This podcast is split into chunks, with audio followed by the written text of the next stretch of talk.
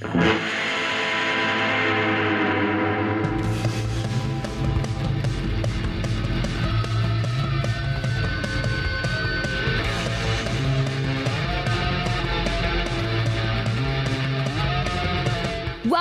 to Gleaming the Tube, the podcast where Kevin and Mike watch a film in which somebody rides a skateboard at some point. Finally, a podcast where people talk about movies. Hello, Michael. Hello, Kevin. 2012's Hard Flip, Hard Flip. directed by Johnny Remo, tells the story of 18 year old Caleb, played by 30 something Randy Wayne, who is angry and just wants to skateboard until he discovers that the sweetest kickflips of all can be found in the Bible. Man, where to begin? You know where I'd like to begin? I'd like to begin with the name Randy Wayne. What a what a good name. It sound it's like a name and a nickname together. I wonder, is that like a stage name? Is his real name like Randy Blue Yeah, I Um, don't yeah, it's it, yeah, it is a stage name because it says uh, on Wikipedia at least says that Randy Wayne Frederick. See, this is a man with this is a guy with three first names. Yeah, yeah. Ra- I just like I love the idea of being known as oh, oh that's Randy Wayne. that's oh man, so good old yeah. And I was like, it was funny. I was like, this chiseled, clearly twenty nine year old man playing. I didn't realize until I later on that he was supposed to be playing an eighteen year old. He is a black hole of charisma. Oh my god! I it was I, that was the first thing I noticed. I was like, wow. So you've you've created a character with zero likability. There's nothing interesting about the guy. He doesn't seem to have any discernible sense of humor, or uh, seem to even really like skateboarding very much.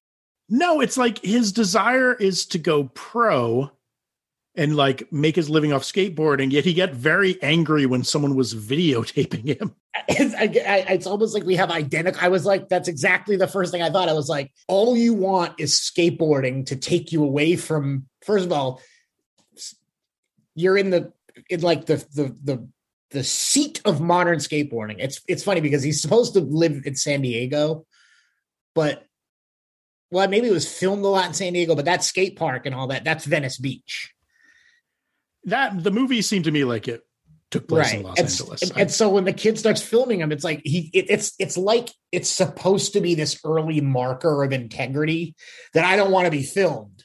I just want to skate, but except that five minutes prior to that, he talks about wanting to go pro and you know to, had so that skateboarding can take him away from whatever hellish situation he's living in. So and I was like, so wait, so film you or don't film you? Like which is it, bud? Like I'm not really sure. it was it, it's it's weird because uh, you know the movie on, on a very superficial level this movie reminded me of street dreams but like paul rodriguez jr who was not like a fantastic actor but you know had a likability and had screen presence i was willing to follow him through a movie whereas this dude this was a tough watch man I understand that his living situation and all that stuff might not have been ideal, but it's it's sort of hard to empathize much with a very handsome, like eighteen year old fuck face. you know I mean? He just We've watched like 18 skateboarding movies in this podcast so far.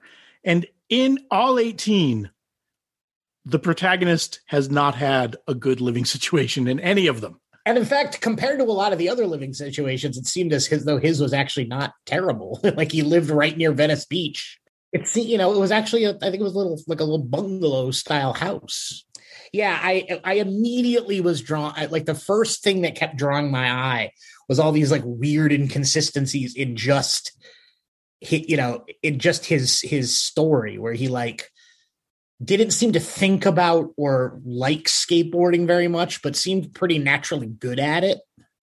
Um, I thought it was an interesting choice to I guess the the actor Randy Wayne in a lot of the scenes where he was just like skating around, that was really him.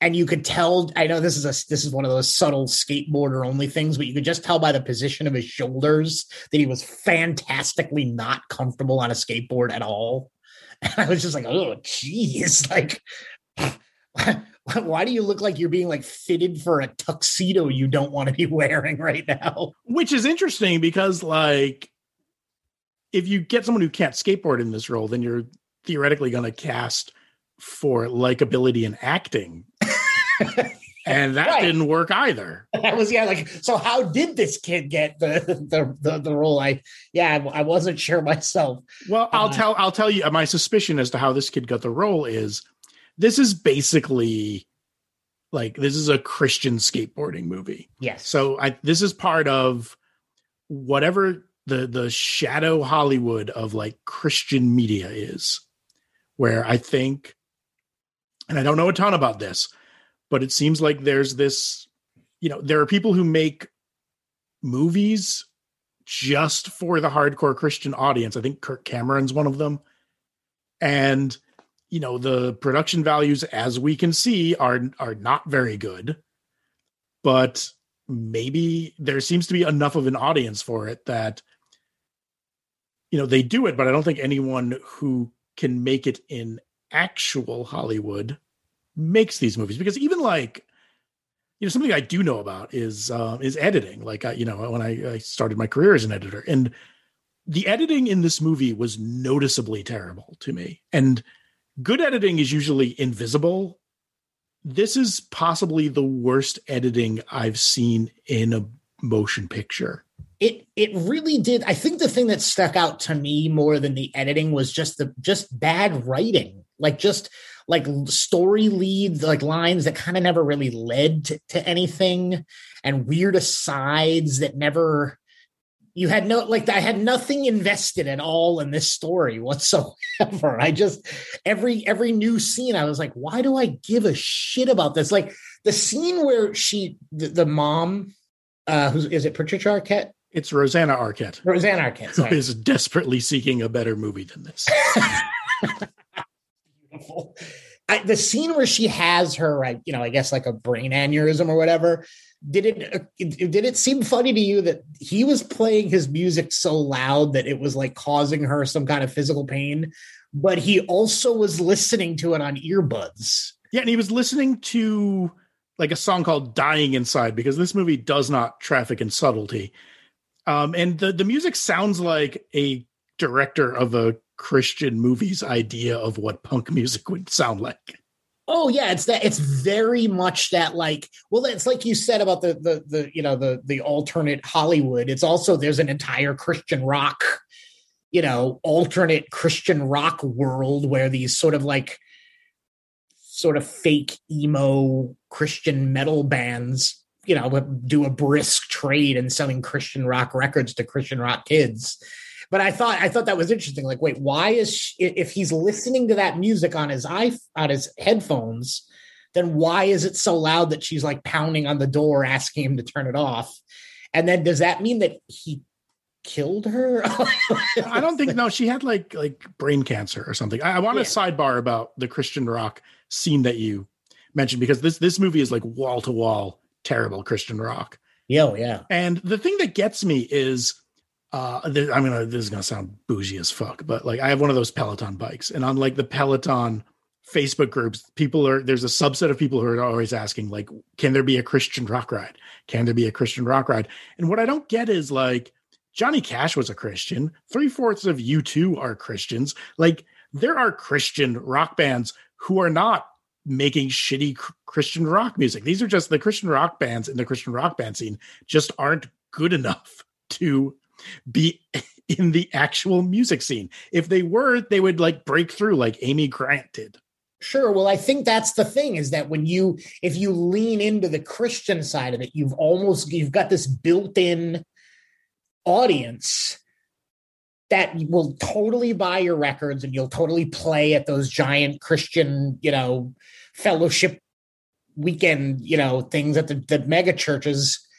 Uh, but you'll never breach that and there, and it's funny because there is an entire Christian skate scene that's the same way. that like the I think I do I believe Christian Hosoi and Brian Sumner, who are the two pros in this movie, have like a Christian skate team.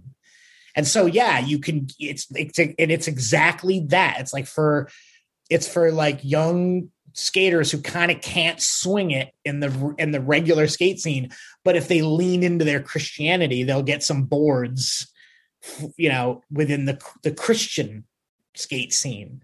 So it, it it is interesting that it's all couched in this weird like like like you said like this like parallel universe of Christian movies and Christian rock music and Christian skateboarding and what you get is fucking hard flip. it's I you had talked about the writing in terms of like theme, but even down to the dialogue, oh, man. Oh my goodness. Like the first scene, you could tell that the writer is trying to mimic the way people actually talk. So there's a lot of, oh, hey, hey, how are you doing?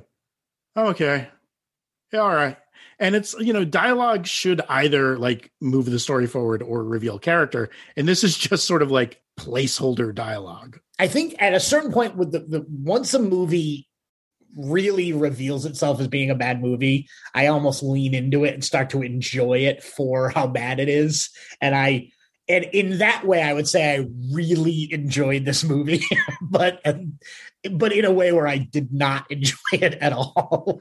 just I'll tell you, I had to do multiple uh, viewings just because I, I couldn't do this in one sitting, and it's only you know, it's like an hour and 45 minutes or something. But it's it's funny, like even just like the, I think it's one of the thoughts I was having while watching it was like there is this this interesting thing that happens. It's kind of been a running theme in a lot of the movies we've watched where so much of what happens in skateboarding is this like indeterminable, vague part of skateboarding where it's it really is just a lot of like sitting around in parking lots and and talking shit and doing tricks with your friends.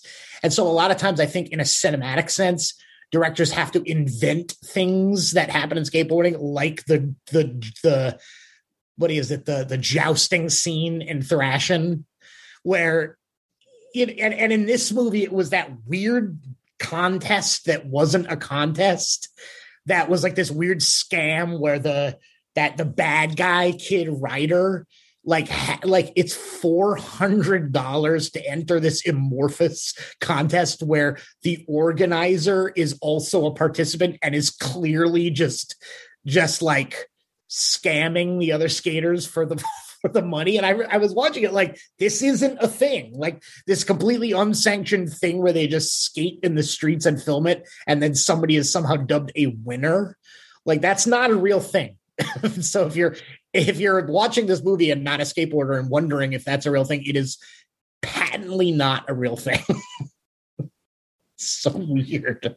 It is, and uh, you know, you had mentioned that that Christian Hosoi's in this, and he was like a producer in some capacity on the movie. Uh, Michael, tell our listeners who may not know about Christian Hosoi. Well, Christian Hosoi is sort of, you know, he's he really is these days. He's like the poster boy for sort of born again Christianity and skateboarding. Uh, he, like a lot of skaters in the '80s, it's it's his, story parallels uh, Gator and some of those guys it, up to a certain point where he was absolutely this rock star skateboarder in the 80s. He was sort of, if you watch the, there's a documentary called Rising Sun which is about his journey. And he was like, you know, in the in the in the vert and pool uh, contest circuit in the 80s, he was kind of the only real rival to Tony Hawk. And where Tony Hawk was this very technical uh, inventor of tricks, uh, Christian Hosoi was the rock star. He was he he he was like he was he was cool in all the ways that Gator was cool and then but didn't kind of turn into a total kook later on. He had a a, a very um, formidable style.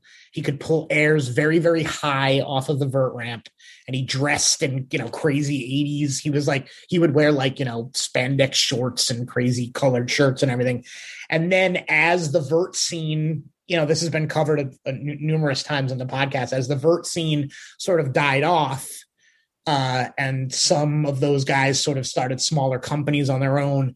Christian Hosoi you know, it's weird. We it, again, we've we've touched on this. It's like you're famous in this very specific way to a very specific subset of people. You've been in Hollywood movies. You've you, you know you have a really nice house and an expensive cars, and and you you sort of rub elbows with actual celebrities, but you're you're really just a pro skateboarder and and so you kind of hit this ceiling and then i think he was like you know having trouble with finances and stuff and found himself uh smuggling crystal meth like i think to hawaii if i'm not mistaken. They touch on it in the documentary and he got arrested and did some real time. I think he did five years in federal prison. And as cliche as that is you know came out the other side of it having found the, the Lord Jesus Christ, um, and was. But the cool thing was he was still a relatively young man and was and was sort of welcomed back into skateboarding. You know, by the time he kind of got got out and got his shit together, uh, skateboarding had sort of finally re-embraced that skate park and vert culture again and you know there was this whole sort of masters league of of older pros and he you know, started competing again and he still rides for vans and he's like a he's I do like that there is sort of a place in pro skateboarding now. So for these like legacy pros where they've clearly aged out and their style is stiffened up a little bit and you know, but they're still well regarded athletes in that world and because of the return of you know concrete skate parks and that stuff they, those guys kind of have like a, a forum in which to skate and so christian hosoi does have like a little in real life he does have like a little company, a little imprint, and he's, you know, he's sort of still a very well regarded skateboarder.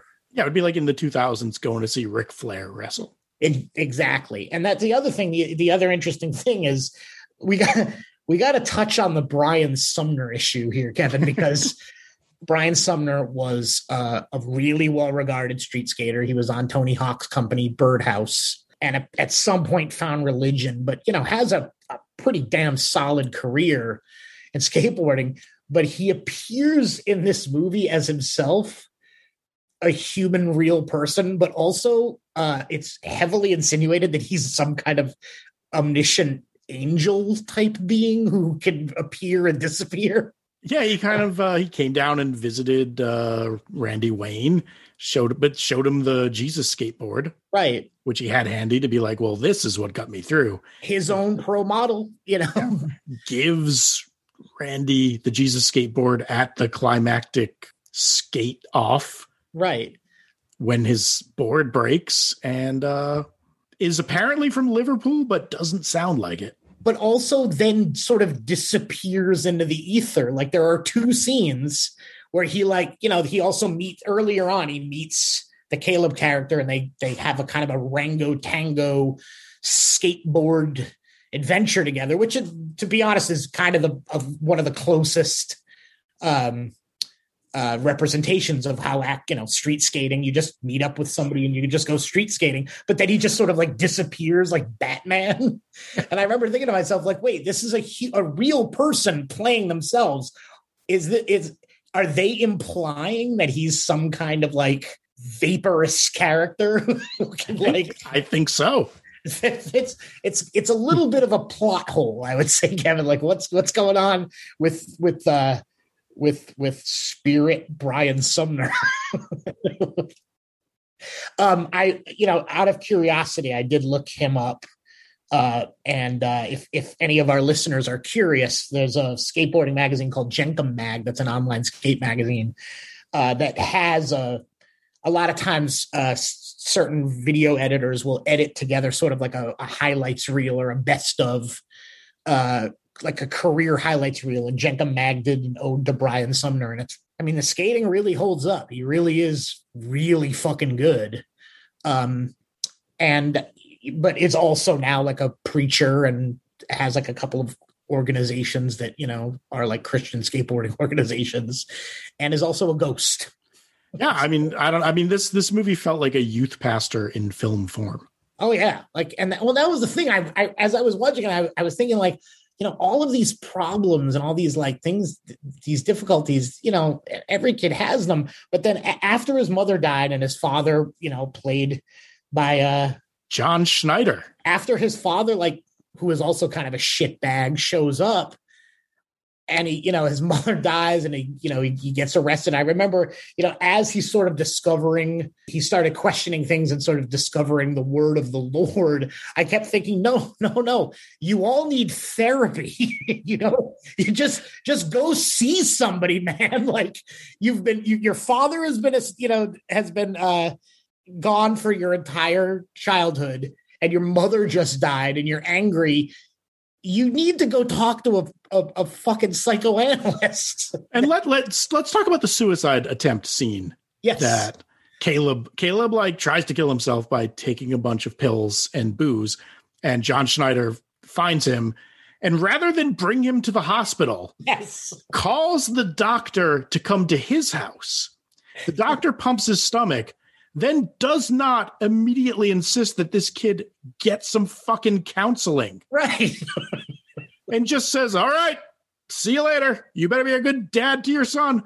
And then the next morning, Caleb wakes up in the strange house and the fucking skateboard is next to his bed, which means that John Schneider came upon like his son who had clearly overdosed and then takes him back to his house and also decides I better bring this skateboard too. right. What the fuck? Right. Like I, I remember because and it's it's all that's the funny thing about the writing. It's treated as this weird aside, like, oh yeah, uh, for for for sort of personal reasons, I don't want to bring you to the hospital, even though this is clearly a medical emergency that needs immediate attention. I'm gonna go ahead and have the doctor drive out to my house in like Tarzana or whatever the fuck that was. This isn't Vincent Vega dealing with the heroin overdose in Pulp Fiction. It would have been fine if he brought this kid kid to the hospital. this this kid's mother just died of a brain tumor and he found some of her alcohol and pills. Like the doctors are, it's not like the doctors are gonna, it's literally because John Schneider just doesn't want to have to deal with it, I guess. Like, is he is he in the witness protection program? like Roscoe Roscoe arrested him and they put him in their witness protection program oh. so that Boss Hog wouldn't know where he is. Right. He, he, Roscoe Pete Coltrane and uh and his dog are still trying to sniff him out from Hazzard County. And he's like, look, I gotta lay low here, even though I'm living in like a, a McMansion on the beach in in, in, in LA. We, we, we gotta and then right, the, the doctor isn't like, what the fuck is wrong with you? Take him to the emergency room. How, wait, how did you pump his stomach? I'm going to say this for John Schneider. He is at least a television star. He knows how to act in front of a camera. Like uh, the Oscar is safe, but he was a like it was a, like a breath of fresh air when he would come on screen and you're like finally a fucking professional. right. I got to tell you, Kevin, you know what scene made me stare, stand up and cheer? When he shows up at the skate park in his little in his little scally cap and he makes the actorly decision to remove the sunglasses, pops him on the back of his neck. That was pretty that's, good. That's a fucking pro. He's like, I've made a couple of decisions about my character. I'm gonna go ahead. I'm gonna go ahead, pop the sunglasses on the back of my neck. My absolute favorite John Schneider moment in this movie is uh, he plays kind of like a very wealthy architect. And there's a scene where he's walking across the tarmac to his private jet on his cellular phone. And he very clearly was not given any instruction beyond just say a bunch of stuff that sounds businessy. Because he's just like, no, make it work. Uh, convene the board, get those numbers on my desk, fiscal responsibility, leverage the cross-functional stakeholders, and it's just, it's just like nonsense words that sound businessy. It's so great. That is a fucking pro right there. I also I thought it was really interesting when I when I looked up on uh I did my my IMDb research. Um, I thought it was interesting that Randy Wayne plays the young Luke Duke in the Dukes of Hazzard the beginning movie. So there's a little bit of a cross cross pollination there. There's probably more to that story, but I am not going to find out what that what that I is. don't fucking care. I do love that that Schneider was the was the bright spot in the film. Look, I loved the Dukes of Hazzard when I was a kid. He was on that Smallville show, which I didn't really watch, but a lot of people seem to like. It's you know, I'm it's nice to see him getting work. Um, I'm sure there are like Dukes of Hazzard reunion movies. Uh, I'm sure the Hallmark Hall of Fame television channel is going to welcome him with arms wide open, Creed style. Sure. Schneider's fine. Schneider's going to be fine. And with Rosanna Arquette, I you know I feel like I think once once I mean it's sad, but like once an actress hits 40 the roles that are offered to her like dwindle substantially unless you're like like meryl streep. You know she's doing what she's gotta and you know because rosanna arquette has been has been in good in other things i've seen. But uh yeah they didn't give her much to work with in this in this film. You know what they gave her to work with kevin? Randy wayne. Yeah Oh, Randy! Just he he might as well have been like a a, a pile of sticks with a fucking t-shirt on it. Was... this might be the worst movie we've watched for this podcast so far. It really was. I, I watched it in two sittings as well. Like I got him. I I only had about 20 minutes left and i was like I, you know what? I gotta tap out here watch a couple of episodes of larry sanders and re- regroup. I think i think i try to do this and i think you're more successful at it than me but i try and meet art where it is. Sure. Like you know when we watch ninja turtles i was kind of like you know this is a goofy people in turtle costume film aimed at 11 year olds you know you try and and meet that where it is but i don't know who this movie is for well, it's it, it's really it's like the you know it's like preaching to the converted. They showed it at you know youth youth gatherings for Christian you know like and I'm sure it was a big hit, but all of the like the the all of like the points of conflict in the movie that you know it's all based on that. Well, what you need is the Lord, and at the end of the day, I think a lot of the characters needed some things, but I'm not certain that the Lord was one of them. You know, like you know how we had Emily on last time to talk about Riot Girl. Maybe we should have had a youth pastor on this episode. Perhaps, yeah. Like it's even like for me, a lot of the funny stuff. Like I, I'm to kind of to go back to what I was talking about earlier. Like one of the funny things about being, I've been, you know, involved in in the love of skateboarding for years and years and years, and I think one of the funniest things when you watch when you watch it being depicted, you know, in a in in a in a movie outside, you know, from outside of the actual skate industry is like I said, there's all these weird like there's all these weird dynamics that just like don't really exist in that world. Like the kid rider who was like kind of the bad guy, who's like a sponsored skateboarder, but sort of like like the idea of like a skate crew like that with somebody who just asserts themselves as like the boss and everyone else just sort of falls in line. And I just think about any time I've ever been around skateboarders, and if there's the one guy who's sort of like, you know, acting as though he's like the leader of some sort of gang, there's always some other kid who's like, "Hey, why don't you shut the fuck up?" You know, like, like where was the other kid who was like, you know, you're you're just another kid, right? Like, yeah. even in even in Thrashin, Robert Rusler had, you know, his sister would be like, "What what's your fucking problem?" Yeah, like why are you acting that way? and you know, know, he he dressed like the Road Warrior and jousted, so I was willing to let that slide for that movie. Well, sure. I mean, it was painted and with much broader brushstrokes in Thrashin, whereas in this movie, I was yeah, I was like they all like why are you in charge? Like why why are they hanging out with this douchebag? Yeah yeah exactly. Like hey everybody come over to my house where i have this mini ramp and i'll be verbally and physically abusive to you. Like i don't know. I think i'll just go to the to the venice beach uh, skate park.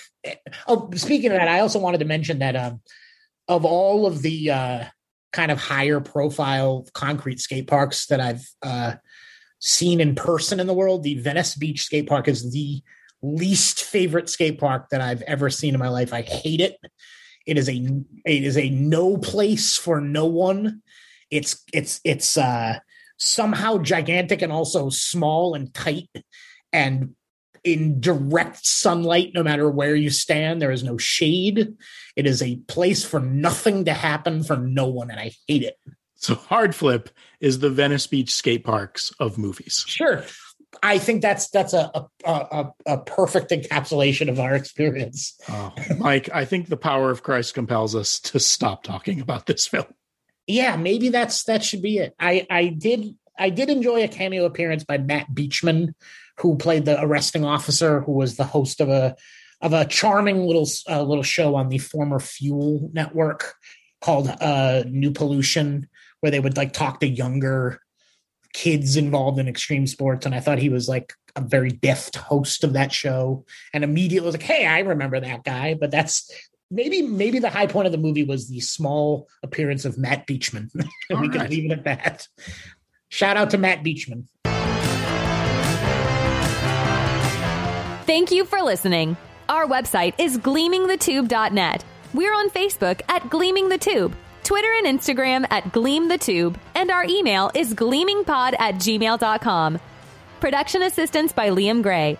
Music by Kissing Contest. Skateboarding is not a crime.